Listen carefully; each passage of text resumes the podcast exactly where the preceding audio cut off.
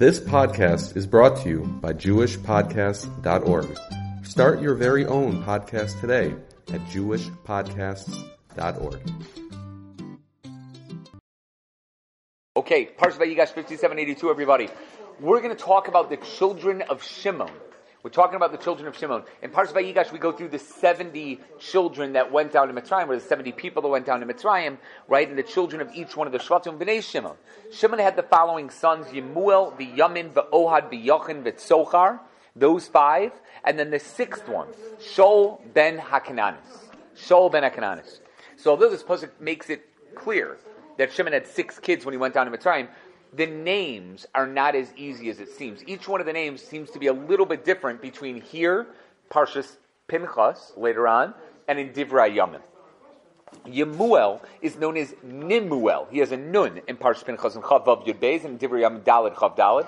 It's possible his name was changed after they came back into Egypt. It could be that his Jewish name, so to speak, was Yemuel, and then when he came to Egypt, his name was Nimuel. It's possible that's there. That's where Aryeh Kaplan suggests the Midrash Seichel Tov seems to say that that's a possibility. The first person that we know of that had a Jewish name and a non-Jewish name. It's a possibility that that's there. The Midrash Seichel Tov says he was named Yemuel because he was mal his heart for Yiras Hashem. Very, very special person. He, he was that. Yamin was so named because he was always ready for battle. Miyuman limochaman. So to Yachin was muchan limochama, ready to do battle. As it says in Shimon's bracha with Levi, clay chamas mecherosehem. They're always ready to do battle, always ready to fight. Ohad stands for Eno Hod.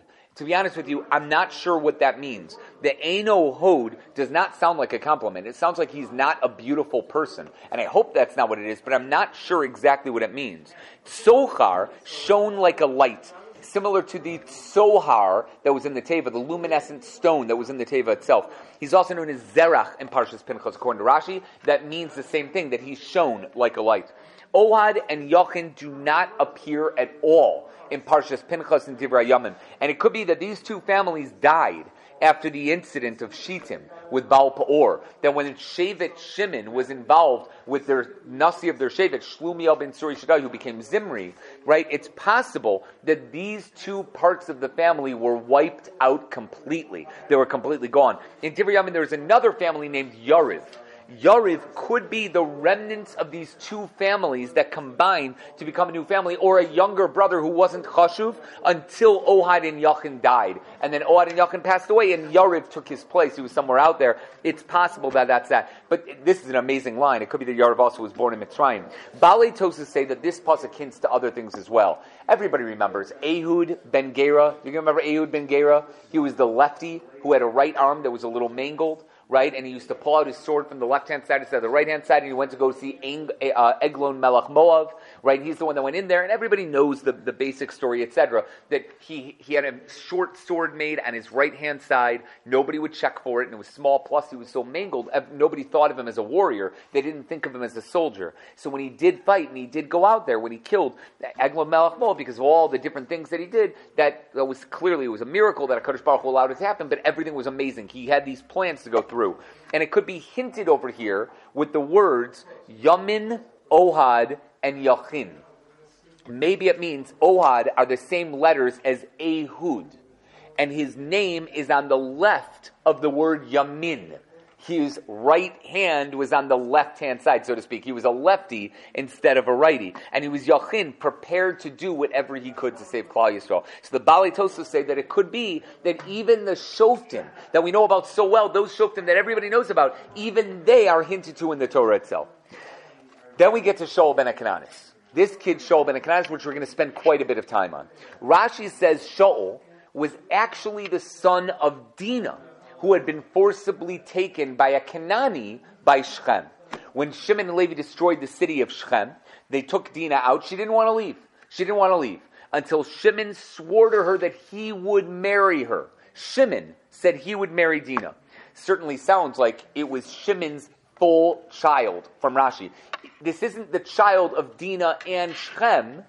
It was the Cananis, meaning Dinah, who was with the Canaan man, that child was this one over here, the child of Shimon after Shimon married her. That was this child that's Shaul, Shaul ben Aknanis right over here. Bali Tosa say Ben Haknanis is the gematria of 657, which is the gematria of Dina Bas Yaakov plus the three words plus Kolo. So granted, it's off a little bit. But regardless, it's plus three words plus the Kolo, the plus four, right? But that's Dina Ben Dina Ben ya, Dina Bas Yaakov is right there. Now the Medrash Rabbah in Perak Pei Halacha Yudalef says when Shimon and Levi went to destroy the city of Shechem, Dina did not want to leave. That's what Rashi's quoting from. He's quoting from this Medrash Rabbah. Dina did not want to leave. Reb Yudan said they had to drag her out. Do you hear this? They dragged her out.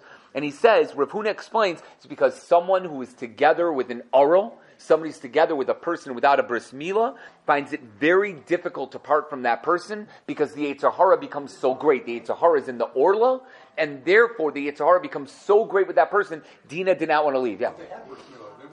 This is before. Remember when Shechem was together with her originally, it was before he had the bris milah. He only got the bris milah afterward. So with an Arul, when he was with that Arul, the Orla that was there beforehand, she didn't want to leave. She didn't want to be away from these people. You're right. Obviously, they had the bris milah afterward. Others say, and this is what Rashi quotes, she said to Shimon and Levi, who will I marry after this? This is the Acherim. No one will want to marry me since I've been with an Arul. It's not that her Yetzer Hara was so huge that she couldn't stand it and she couldn't get around Yetzer Hara. It's that she said, who's going to marry me? Who wants to be together with me? I'm somebody who has been with an Arul. And that's when Shimon swore to her that he would marry her himself. He would go ahead and do that. Now, obviously, that's a problem, guys. Shimon is a full brother of Dina. Shimon and Dina were both from Leah and Yaakov. We'll have to talk about that, but we'll get to that. The Medrash points out, technically, Shechem is not a Kanani. He was a Chivi, not a Kanani. He was in the land of Canaan. So that's why there might be other ways of understanding this pasuk that might be there, because it technically Canaanis doesn't really work with being Shechem. So we're going to have that. We're going to talk about that as well. There is another strange opinion in the Medrash, and I saw this this year. I had not seen this before. If someone's seen this before, that's amazing. I had not known this. The Rabbanan say that Shimon took Dina's bones and buried them in Eretz Canaan, and that's why she's called Hakananis, because she's the only woman from Yaakov Avinu's household that went down to Mitzrayim, who was buried in Eretz Canaan. Did anybody know that? Did anybody hear that before? Never heard it before. That her bones were brought in, not because she was with Shem, but rather because she was a person who, I, I can say, was buried in Eretz Canaan. The Matnos Kunas says she was the only one of the children of Yaakov Avinu to have died in Eretz Canaan. She never went down to Mitzrayim. But obviously that's questionable, right? Because she's listed among the 70 that went down to Mitzrayim. But the Manaskuna says straight out, she died before they left for Egypt, so she was buried in Eretz Canaan the Eitz Yosef argues on that, etc. He says it must be she died in Mitzrayim, and Shimon brought her back up on his own, buried her in Eretz Canaan, knowing that she would get a kapara that way. She'd be want to be buried with all of her brothers and her mother, her father, etc. Everybody like that, so she would eventually be buried when the rest of the Bnei Yisrael would be leaving Egypt, etc. That's how it says, and that's what it means that Shol ben Cananis, he was Shol the son of Dinah, who was from Canaan, and when Shimon said, "I promise I'll take care of you," he didn't mean I'll marry you. He meant instead, I will bury you in Eretz Canaan. I'll take care of you by burying you in Eretz Canaan. What an unbelievable shot. It's a crazy shot. I'm sorry? So it's possible. If it's not Shimon, he married Iyov. She married Iyov. If Iyov is that person, if Iyov was living during that time, then it would be Iyov. I'm not necessarily going into that in the share. I'm going to mention it in passing, but it's possible she was married to Iyov. Now, there's a machlokas in the Midrashim, it's in Bereshit Rabbah Perak Peidalit, who the Shvatim themselves married. One opinion is that they married Kanani women because no one else was available. There was no one else around. Where were they going to go?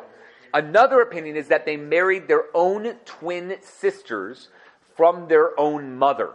Their full twin sisters, right? There's another way of looking that opinion that really they married the twin sisters from another mother. So, for example, Ruvain would have married Gad's twin sister, and Gad would have married Shimon's twin sister. You see what I'm going, like all the way around? So everybody married, meaning each Shevet was born with a twin sister, and they didn't marry that actual twin sister, they married a twin sister of another mother. So each one married somebody else's, and they all had somebody that could marry, and that's that. It's possible that that's what it refers to over here.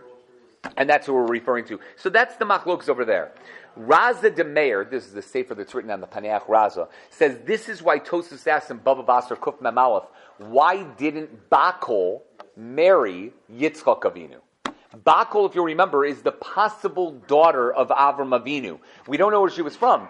The Tosus asks right there in Kuf Mem Aleph, there's two places where it mentions that Bakol. It's on Tes Zayinim Abez Yud Zayinim and Aleph, as well as Kuf Mem Aleph and Aleph. So the Gemara says, what the Tosus asks, why didn't Bakol marry Yitzchak Avinu? And one of the answers he gives is she was Hagar's daughter. Hagar's daughter. He didn't want to mar- marry his son off to the daughter of a Shifcha. That's why he didn't marry her off to her. However, the other answer seems to indicate that such a thing would have been allowed before Matan Torah. That Yitzchak could have married his full sister before Matan Torah. And therefore, according to that Razid Amer, according to what we say over here, based on that Tosos, it's possible that you'll have the same thing by Shimon and Dean over here, that full sisters could marry full brothers. They could marry each other without a problem before the Torah itself. Now, the Sifsei Chachamim says our pasuk here proves that the Shvatim did not marry Benos Kanani. How? Because this is the only Kananis. Shaul ben Akananis. It shows, says the Sifsech there was only one person who married a Kananis, and it was Shimon and he must have felt bad about it. But it, that's the reason why. If everybody married the Cananios, which would have been disgusting in the eyes of the Avos, but maybe they had no choice, then why point out the one Shaul ben Cananis that's mentioned by Shimon? That makes no sense. So that's that. And that's how this coming says that Rashi says it must be when it says a Cananis here, it's not really referring to Cananis at all. Even Shimon wouldn't have done that. It must be Dina, because none of them married Cananios. They married their twin sisters, their twin sisters, however, and they married somebody from their same father, but not the same mother. Okay, but let's get into this for a second. Are you allowed to marry your full sister before Matan Torah? Is that really allowed? Obviously, you're not allowed to now. The Torah was given, you're not allowed to marry your full sister. Are you allowed to marry your full sister before Matan Torah? I'm sorry? Didn't Avram know? How are you supposed to know? Uh, yeah, well, let's say he did. But again, it could be that even if you know that that's the halacha, it could be that they understood there were certain mitzvahs that they couldn't hold of. They couldn't. They just simply couldn't. And those mitzvahs they had to break in order for the Torah to be done correctly. For example, I, I, mean, Avram Avinu married Sarah Imenu, who was his niece, right? So it's not bad. You're allowed to marry your niece. But it's possible if he couldn't find a Sarah Imenu who wasn't his full sister, he would have married his full sister because that was the best person for him to marry. Daughters together with Lot. Yeah, but that was clearly through a mistake. They thought it was mutter, right? But Lot would have said no. It had Lot not been drunk, he would have said no. And we know that that's there. And the Gemara even tells us that Lot had only thoughts of znus in mind. That's clearly something that was wrong. That's not a great raya either way. Either way, so we have a couple answers over here. Let's say that Yichus goes after the mother, right, before Matan Torah, not the father. So Reuven and Yosef were not related because they had the same father, but they didn't share the same mother. But Shimon and Dina 100% shared the same father and mother, right? Such a relationship is one of the three. We hold that non-Jews cannot marry married women. That's number one. A sister from the mother, which Dina and Shimon would have shared, as well as a your mother, your actual mother. Not non-Jews are allowed to be together with other rights, but they can't have any one of those three. So let's give a couple answers here. We have altogether, I think I found nine answers altogether. I don't remember how many I have over here. Is it eight or nine? I think I eight. I have eight answers. Number one, the Matnas Kuna and the Medrash Rabbah says before Matan Torah you can marry a sister. We see it from Cain and Hevel. Cain and Hevel married their full sisters, and that was it. So that answer is an easy answer. You're allowed to marry your full sister, no kasha.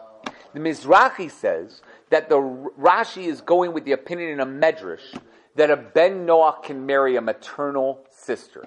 There's a machlokas about this. Rabbi Akiva holds against his Re- Rebbe, Rabbi Eliezer, on Nun Chasam and Aleph, and he says you are allowed to marry your maternal sister. And even though we don't paskin that way, since it was the best thing for him, therefore he did it. He went ahead and he married Dina, and that was that. Now the Gur Aryeh argues with, uh, he agrees with the answer of the Mizrahi, but he argues on it. He says, I don't understand. Why were the Avos super makbid to not marry Kanani women, but they were makel to go against laws of their own, like marrying two sisters? They were makbid gomer, don't marry a Kanani woman. Kanani women are evil. Kanani women are the worst in the world. But the Torah says not to marry a sister, and you were okay with someone marrying a sister? Why was one okay and one totally not okay? And especially because again, there's not even even later. Losis bum don't marry into those families was after the Torah, after the Shavim mitzvahs, uh, after the, those nations of Canaan were supposed to be destroyed. It seems very strange that there were Mako on one and Machmer on the other. So listen to this Gur Aryeh. This Gur Aryeh is absolutely fascinating. It's huge. It's one of the biggest Gur Aryehs you'll ever see. The Maharal wrote, just kept writing and writing and writing on this. He says, the Avos and the Shvatim kept the Torah as Gerim. And Gerim have the status of a Katan Shinola dummy, as if they're not related to anybody else. They were Megayer themselves. Even though Yitzchak is the son of Avram Avinu, Yitzchak Avinu was Megayer himself. And he kept the Torah as a Ger would. He's not the son of Avram Avinu. He's a separate person. He is Yitzchak Avinu. It's why we say Elokei Avram, Elokei Yitzchak, and Elokei Yaakov. They're totally separate in their ways. And even if they wouldn't have been the children of the Avos, they would have been their own Avs, their own great people on their own without anything behind them. They didn't need, Yitzchak did not need an Avram to become the person he was, and Yaakov didn't need a Yitzchak to become the person he was. The Shvatim needed Yaakov. They needed Yaakov to become the people they were. But the Avram, Yitzchak, and Yaakov did not need such a thing. So here's how he says it. There were no official relatives among the Avos. That's why they were Makel about a Arias of relatives throughout their lifetime. Yaakov married two sisters. Yehuda was together with his daughter-in-law and may have married her afterward, even though it was his daughter-in-law. Shimon married Leah. Amram married his aunt. And the Shvatim married their sisters, possibly their full sisters, according to the Medrash. We have five huge examples. And even though there are machlokas and midrashim on some of those, but five great examples. Yaakov and the sisters, you cannot argue. There's no argument about that. There's no nothing you can say. Amram and his aunt is not argument. Yeah. Which one? Yaakov. He was Megayer, and Rachel was Megayeres, and Leah was Megayeres. So they weren't related.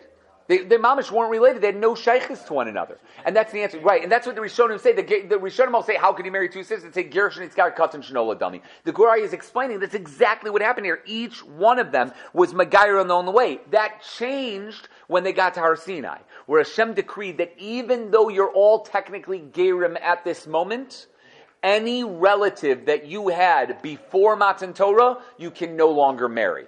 And that's why the people were bochal mishpachosav. They were so used to marrying into their own families. They were so used to being involved in their own families. They couldn't believe it. They now, they can't marry their sisters, their aunts, all these people that they had just been married to. Now they're not allowed to. They couldn't believe it. That's what they were saying. That law changed. And that's why it was kafa alei and har kigigis. The mountain, Har Sinai, was put upon them like a barrel. And said, you have to keep it or I'll kill you. There were people who said, I, I don't want this. This is not what I want. They were forced to do so. And that's how the Gur Aryeh answers it, number one. He says, there There was no issue of Arias before Matan Torah, and at Matan Torah, all of that changed. All of that changed. Hold on, Yaakov. I don't know if uh, maybe bring this down. Yeah. Um, but is it possible to say that uh, Dina and Yosef uh, switched from. Hold on, I'm going to get to Yeah, yeah, yeah. Hold on. That's a huge thing. Dina and Yosef is huge. Hold on. Reuven, yeah.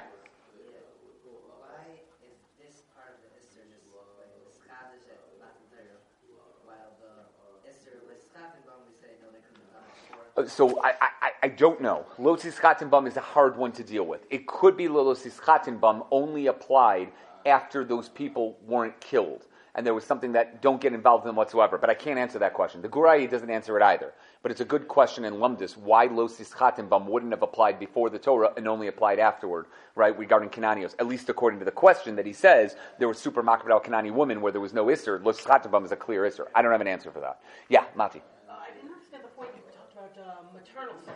Yeah. In the case of uh, Yaakovina and the Shvatim, uh, even if they didn't marry their full sisters, they would all be paternal sisters, would they not? Right, and paternal sisters we don't have a problem with. Non Jews do not have an issue with pater- paternity because we don't assume. I, I, mean, if we want to be technical, what we end up assuming is that by Jews we go by rove. The reason why you know your father is your father is not because of the DNA likeness. It's because we have a rove and a chazaka. And the chazaka is that rove is holchan aim, a holchan av, and I don't want to have to explain that, but rove is holchan av, so we go after that, and there's a chazaka there, that it's probably your father. So because of that, we go with either rove or chazaka, and we allow that to be your father, to the point where we'll kill you if you punch your father in the face and cause him to bleed, you're chayiv misa for it. Are you positive that it's your father? No, you can't be positive, but we go with that rove, that chazaka, and we apply it, and that's how it happens over there. So I, I, I don't want to go into it, but by non-Jews, we don't have that rove, and we don't have the chazaka. So because of that, we can't assume. So maternal sisters is important by non-Jews, but not the paternal sisters. And I don't want to go any further because I might run for office one day, and then you know this will be out there. So I, I don't want to go any further from that. But number four, our fourth answer is the Gur Aryeh. He gives another answer that all of this is through Ruach Hakodesh, and you've probably heard this before. This answer. They had their set wives from Maisa Bereshis. They knew who they were going to marry, whether they knew it externally or internally, they knew what they were going to do. They wouldn't have to mix in with any other nation. Although this would be forbidden later on, they were told they should marry within the family so that, because that was the best person for them to marry. And they would keep them different from all the nations around them. Even though Yaakovinu later on claimed in Psachim, right, where he said, I'm not going to take the Koshel Bracha, La'asid Levo, because I married two sisters, which sounds like he did something wrong. It sounds from that Gemara that he did something wrong. That's not what he means. It doesn't mean that. It means after the Torah forbade it, right? Then it became disgusting that he married two sisters. But at the time, that was the best thing that he was supposed to do. To marry Rachel and Leah was the greatest thing that he could have done, and that was a mitzvah. A mitzvah at the time to marry Rachel and Leah. But this means they couldn't do anything additional on their own. If Yaakov wanted to marry another sister, that would have been usher because that was not through Ruach HaKodesh and that was not allowed. What do you mean? It's before Matan Torah. Before Matan Torah, you can marry anything. You're allowed to marry sisters. No, you could only marry sisters, according to this answer of the Gur Aryeh, if it was given through Ruach HaKodesh and they knew that this was the right person to marry. And if they didn't know it, 100%, they could not do it. It was absolutely usher. Had Shimon married someone else that was not Dina, if it was a full sister, then we would have said that's wrong. That's wrong. Shimon was meant to marry Dina, not meant to marry anyone else. If you marry Dina, it's okay. If you married anyone else, then it's a problem. That would be a major issue. That's the idea behind it. Although we hold you're allowed to go against the Torah because of a baskol or because of nevuah, that's only after the Torah was given. Oh, I say the opposite. Although we hold you're not allowed to go against the Torah because of a baskol, because lo bashamayim you can't go against the Torah with nevuah. So normally you're not allowed to do that. Says the Gur Aryeh that's only after Matan Torah. Before Matan Torah, ruach hakodesh, a baskol nevuah changes everything. And if they had nevuah or ruach hakodesh or a baskol that came out and said that's who you have to marry, they married them. Aye, but it's against the Torah that's written later on. Doesn't make a difference. As a side note, by the way, the Gur Aryeh then answers the question that I've had for years, that I've seen, but I've never seen a great answer to it. But the Gur Aryeh says right here, he says, um, Im Garti. Does anybody remember what Rashi says there? Im Lavan Garti. Come on, tell me. Garti, are the same letters as Taryag, Mitzvos, Shamarti. I kept the 613 mitzvos. Im Lavan Garti, Taryag, Mitzvos, Shamarti.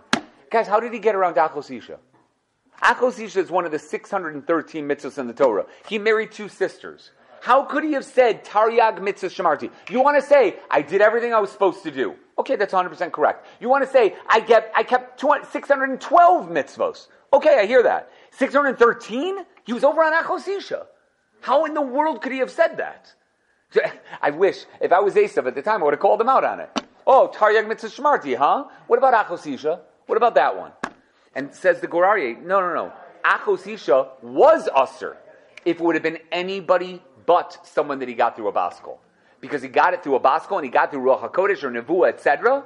Therefore, he was allowed to marry this, but he kept Achosisha for everybody else. He wouldn't marry anybody else. By the way, as a timeout also, this is also a little problematic if you say Bilha and Zilpah were the other sisters of Rachel and Leah. If you say that, then you got another problem. But you could answer it by saying, well, he had Ruach HaKodesh that he was supposed to marry them also. So I guess you can answer it that way. Yes, Steve? Where's the Ruach HaKodesh when he's tricked into marrying Leah? It wasn't really a trick.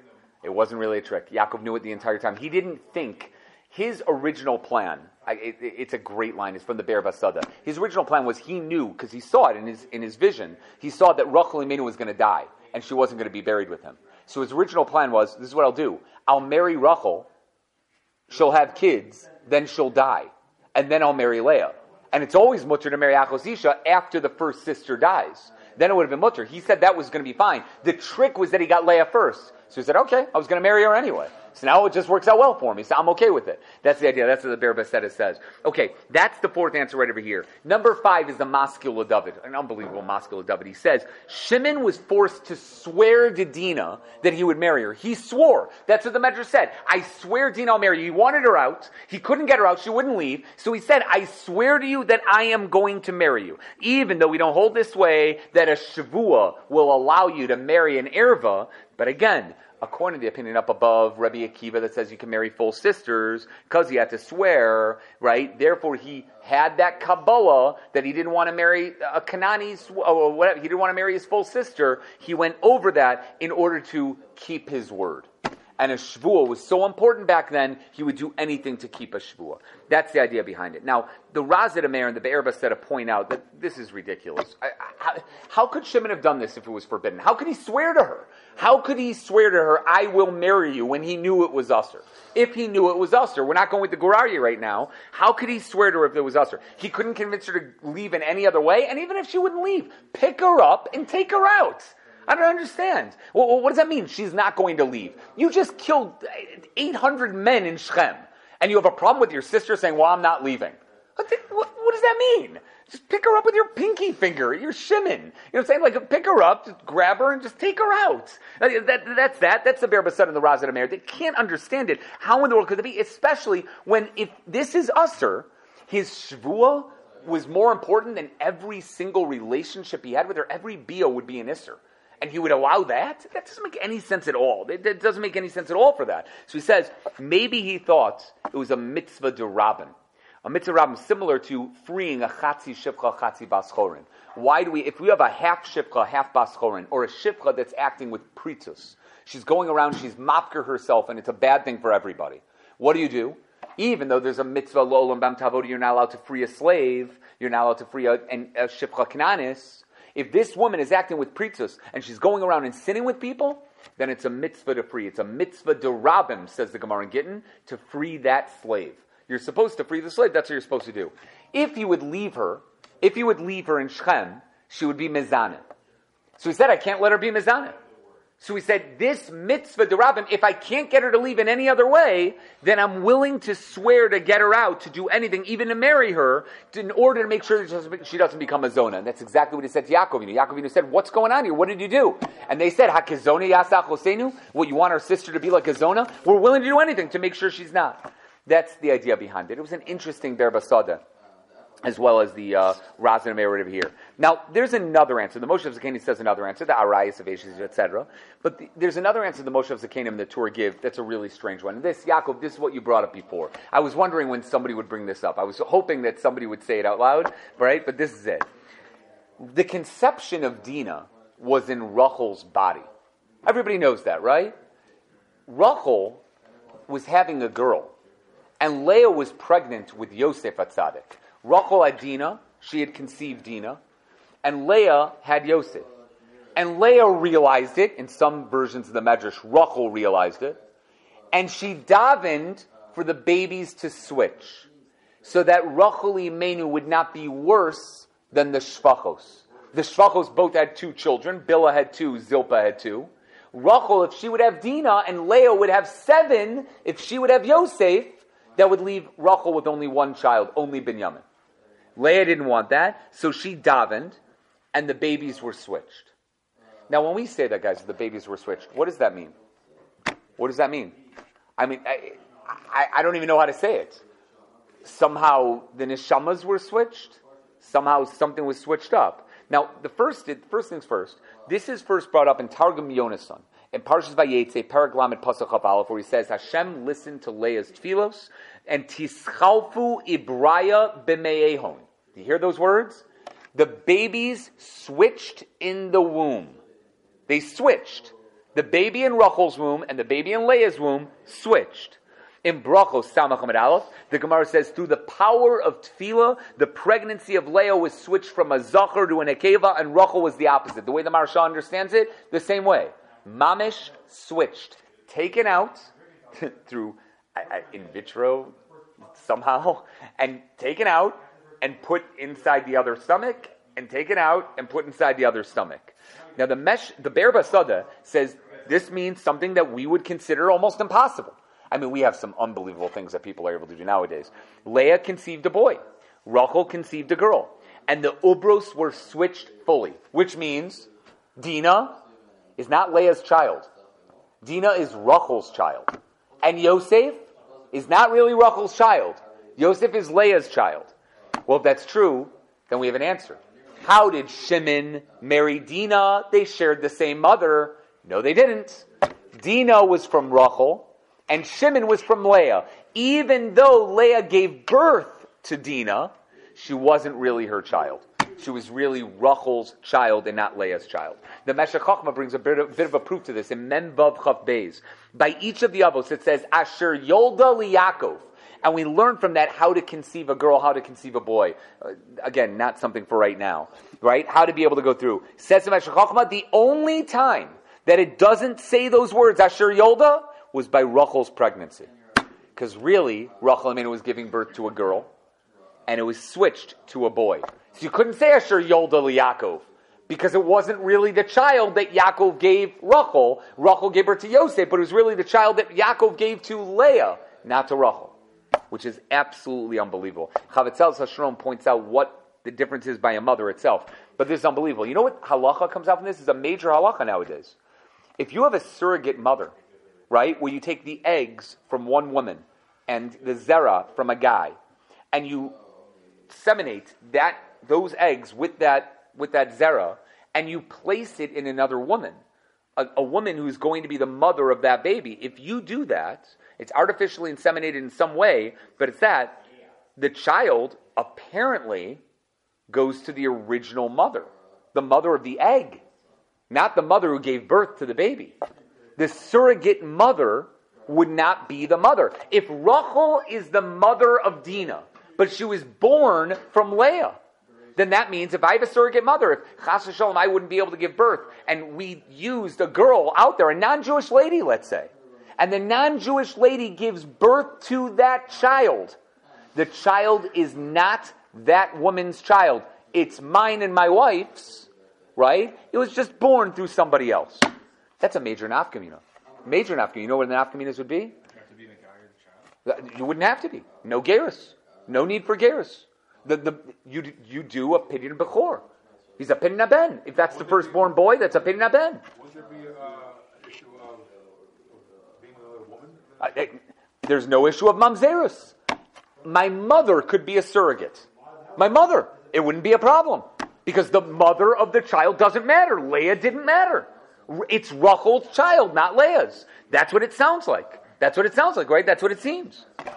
Rav Wolfson in Emunas Itecha, page 104, says this may have been Shimon Lishitaso. We don't paskin this way, but Shimon did. You know why? This is brilliant. Mamish brilliant. The Rambam in Hilchos Melachim, Parak Tesalacha Dalid, says a non-Jew is chayiv misa if they abort a baby in the mother's womb. Right? When we talk about abortion, right? Whether to legalize it. By a non-Jew, according to the Rambam, they're chayiv misa for aborting a baby. For abortion, that's going to be a chiyuv misa. Shimon held that the Shvatim had the status of Bnei Noach. What does that mean? Meaning that was the source of his whole argument with Yosef HaTzaddik. Yosef held there were Bnei Yisrael, and he held there were just Bnei Noach. That was in Parshas Vayeshev. If so, in Uber, in its mother's stomach, is considered already born.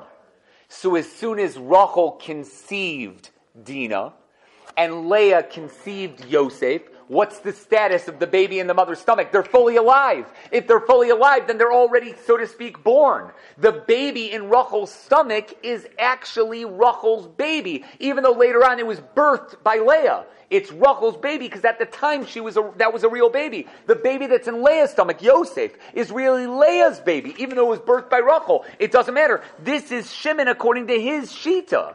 According to his Shita, a surrogate mother, and it, maybe, I, I don't even know, maybe by a non Jew, this would be the status. A surrogate by non Jews, no Jews involved. A surrogate completely. A non Jewish mother with a non Jewish lady's egg and a non Jewish man's zera. Maybe it all goes after the surrogate. It doesn't go by anything else. And if the birth happened, I, I, it's like impossible to think about. If the way that they fertilized the egg was outside of the womb, and then placed in some side someone's womb, the baby doesn't belong to anyone. because the baby is considered alive as soon as it's an uber. Maybe that's the idea behind it. But I'll tell you, halachically, we don't paskin like Shimon. And we don't paskin the way that this comes out. It's a huge discussion in Nishmas Avram, the great Sefer Nishmas Avram, in Evan Ezer Chela Gimel, pages 31 through 37, as well as Chela K, pages 159 through 163. I'm summarizing it over here that there are three opinions. Opinion number one is Rav Ovadia Yosef. Rav Ovadia Yosef holds, you could check out over there, there's a couple chuvas on it. The one who gives the egg is the mother of the child, not the one who birthed the baby. Like Shimon, like everything that we're saying over here, the woman who gave the egg is the mother. Sefer Techumin from Zalman Nechemia Goldberg and Chela Kesim and Reish Memches says the one who gives birth is the mother. The lady who gives birth. The Tzitz Eliezer in Chelik Tesvav Simon Memhe says he says over there, don't get involved in this. He was very, very scared of what the baby, what, and he said from the Chazon Ish, you can never be sure that the doctors behind the scene are doing exactly what they're saying they are and not mixing zera with the wrong eggs. This, this is a problem, and I've spoken to Rabbi First about this many times here in Chicago. You have to trust the people that you're doing this with. If a person needs something, you have to be very trustful and mindful that there are some major issues here of mamzerus if people aren't careful. And it wasn't so careful 20, 30 years ago. Now it's much, much, much better with video cameras everywhere. It's much, much, much better, but it's very scary. The Tzitz Eliezer says he's scary, but in the end, he does pass in the same way. The mother of the child is the one who gives birth to the baby, the one who gives birth. Rav Moshe Feinstein held the same way as well, but he doesn't have a tshuva on it. It's all Baal Peh. And Rosh Shlomo Zalman Auerbach in Nishmas on page 37 and page, and page 162 held it's a suffix. He says you have to be makmer both ways, which means if the baby's born on Shabbos, you can't have a bris on Shabbos because it could be a non-Jew's baby. And he would need a geris lechumra if the surrogate was a non-Jew. You need a geris lechumra, and a bris couldn't break Shabbos. You'd have to go lechumra. You wouldn't know exactly what it is. Pidyon aben, you'd have to do a pidyon aben lechumra. You have to do a pidyon aben lechumra because it might be a Jew. So he wasn't sure which one it was. You'd have all the chumras all over the place. Yeah, Shlomo. Yeah, yeah. You have yichud issues. There's a lot of issues that go with this baby, with the mother or the father, depending on what the you know baby boy or girl. Yeah.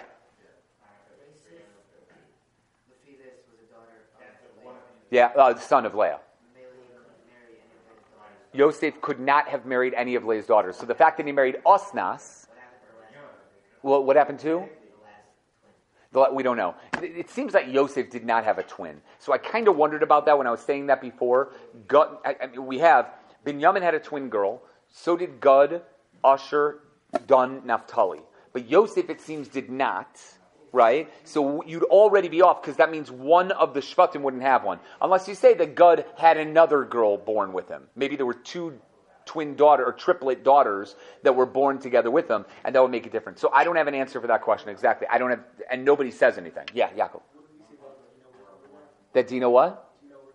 Would have, would have, if it was Rachel's mother, or if Rachel was the mother. And maybe that's what happened with Shimon. Maybe that's the mother. But Shimon clearly had another wife. So I don't know. But I will tell you at the very end of all this, I, I gave you seven answers so far. But Rav Ovadia Bartanura says, Yagati be'anchosi. I tried really hard to find a good answer to this question, why Shimon was allowed to marry Dina, but I heard there may be an issue in the text. Rashi never meant, and the Medrash never meant that Shimon promised he would marry her. It says that Shimon promised Shiyasi Ena, that he would marry her off to someone else. Doesn't that answer the question in the beginning with? That's like the easiest answer in the world. He said, I promise you, Dina, don't worry, I will marry you off to a good person. And he did. He married her off to Iyov who was a, a person who was at least, even though he wasn't Jewish, he was a great tzaddik of a person, a person that even HaKadosh Baruch Hu was masking, he's a Yirei Elokim.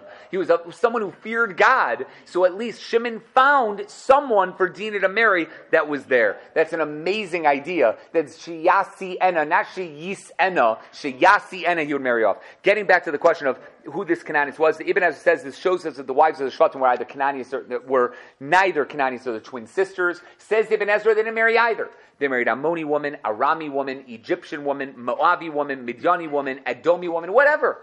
They didn't marry Cananios. They didn't marry their twin sister. They married somebody else. This woman alone was the only Canaanist among them. He learned it Pshat, not Dina, right? And Shimon did something wrong, and that's why it's pointed out because it was against his family's wishes. It could be that's why we mentioned Aaron Onan over here also, even though Aaron Onan are dead, because Aaron Onan were also children of a Canaanist woman, right? Remember, Shua was a Canaanite, and Yehuda allowed he allowed Tamar to marry Aaron Onan. Maybe that was the problem because she was a Canaanite woman who married Aaron Onan. Maybe that's the idea behind it.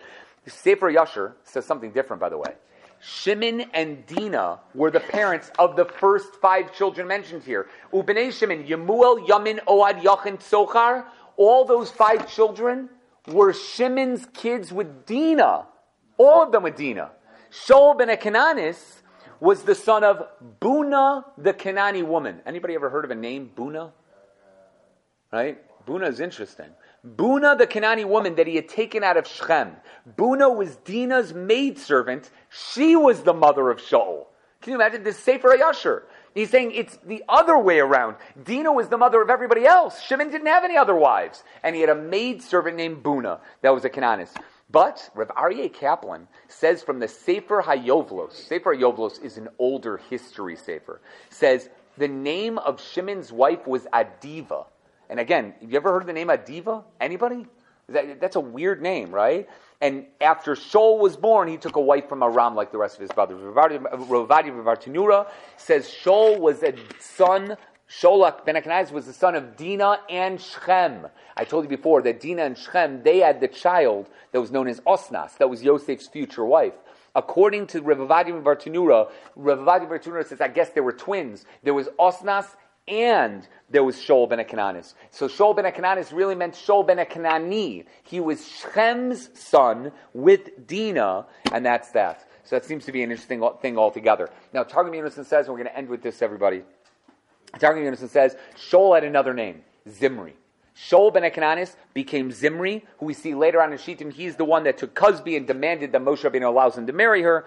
We also see in the Gemara Sanhedrin, Pei Beis and Aleph, Shlumiel ben Suri Shadoi is Zimri ben Salu, is Shaul ben Akananis. It's all the same person. It's Pei Beis and Aleph over there. Now that means that when this all happened, Shaul ben Akananis slash Zimri slash Shlumiel was 250 years old when he grabbed Kozbi and took her. Because think of how long they were in Mitzrayim for 210 years, and then 40 years in the Midbar. So he's at least 250 years old. He's called Ben Akananis because he did something that Canaanim would do for in the future what he did, grabbing this woman, etc. Rabbi Yehuda Assad even asked the question, why are we allowed to name children Shaul if Shaul is apparently evil?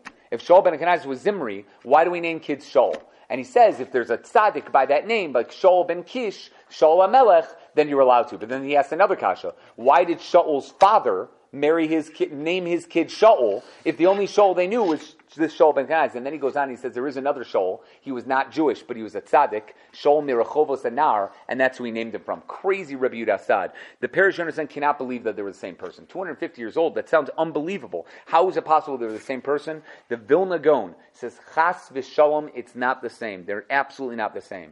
The shoresh of what Zimri did was in Shaul ben Akananis there's a Ramban in Parshas uh, Parshas uh, Parshas Vayelech that says that Shorish Pora Rosh V'lano. Whenever you see somebody go off the derech, it's because of something, there was a root of something evil from the parents, from the grandparents, from the great grandparents. You see somebody doing evil, the Shoresh was already there. Something was there beforehand. The Shoresh was by Shaul ben Akananis. The fact that a Kanani was involved in Dina, and then later on, his child, grandchild, great grandchild, whoever it was, was Zimri ben Salu. Zimri only did it because Shaul ben Akananis had something bad within him. And that was the result of what happened over there. That's the possibility of what happens. He says the same thing. Pesel Micha went through Kriyas Yamsuf. Pesel Micha, Pesel Micha was created by Micha's mother hundreds of years later. How in the world could Pesel Micha have gone through Kriyas Yamsuf? He says, that's not shot. It's that the shoresh behind Pesel Micha was there right at that time during Kriyas Yamsuf. Not that it actually existed, but the shoresh was there.